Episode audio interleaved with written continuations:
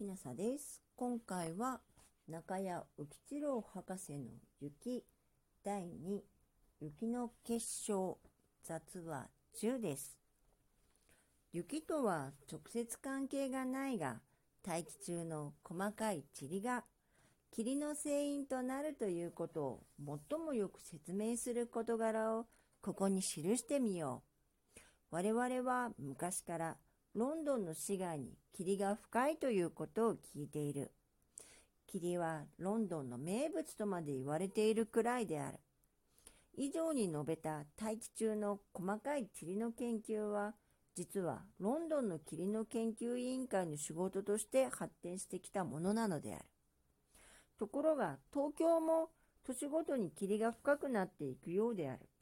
これは古老の弦を待つまでもなく、我々自身もしばしば見ている。ラジウム類の放射性物質、紫外線などの作用を受けて空気の分子の中から電子が追い出されていわゆる自由電子となりそれに中性の分子がいくつか集積したものが陰イオンになるのであるまた電子が追い出された残りの分子は陽の電気を帯びているが、これにまた中性の分子が数個ついて陽イオンになるのである。これらはいずれもモルイオンであって、その大きさは分子の大きさ程度のものである。これらのイオンが水蒸気の凝縮の核となることは細かい塵と同様であるが、細かい塵よりも凝縮しがたい。すなわち水蒸気が細かい塵の場合よりももっと過飽和の状態にある時に初めて凝結の核となりうるものである。他の一つのイオンというのはこのモルイオンが空気中に浮遊している無敵煙の粒子細かい塵などに付着してできる質量の大きなイオンである。これはフランスのランジョバンが初めてパリの大気中で発見したので、発見者の名を取ってランジュバンイオンと呼ばれている。あるいは単に大イオンとも言う。これは著しい吸湿性を持っていて、空気がさほど過飽和の状態になっていなくても、水蒸気の凝縮が起こる。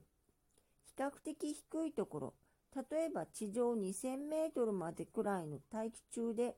水蒸気の凝縮が起こるときは、その核となるものは細かい塵とこのランジュバンイオンであろうと思われている。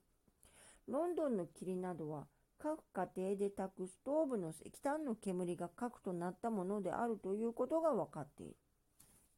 この頃になってイオンが衛生学上にも重要な問題となってきた。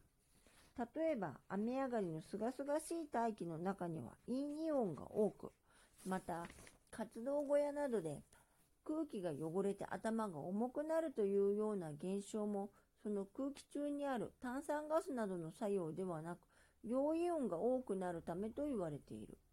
これを要するに本書の読者は雪の核となるものは大気中にある細かい塵と塩の微粒子とそしてイオンなどであるということを知ってもらえれば良いのである。このフランスのランジュバン博士っておそらくマリー・キュリーの恋人だった人ではないかと今思いました。えっと、な中谷内次郎博士の雪第2雪の結晶雑話10でした。もし聞いていらっしゃるのが夜でしたらよく眠れますようにおやすみなさい。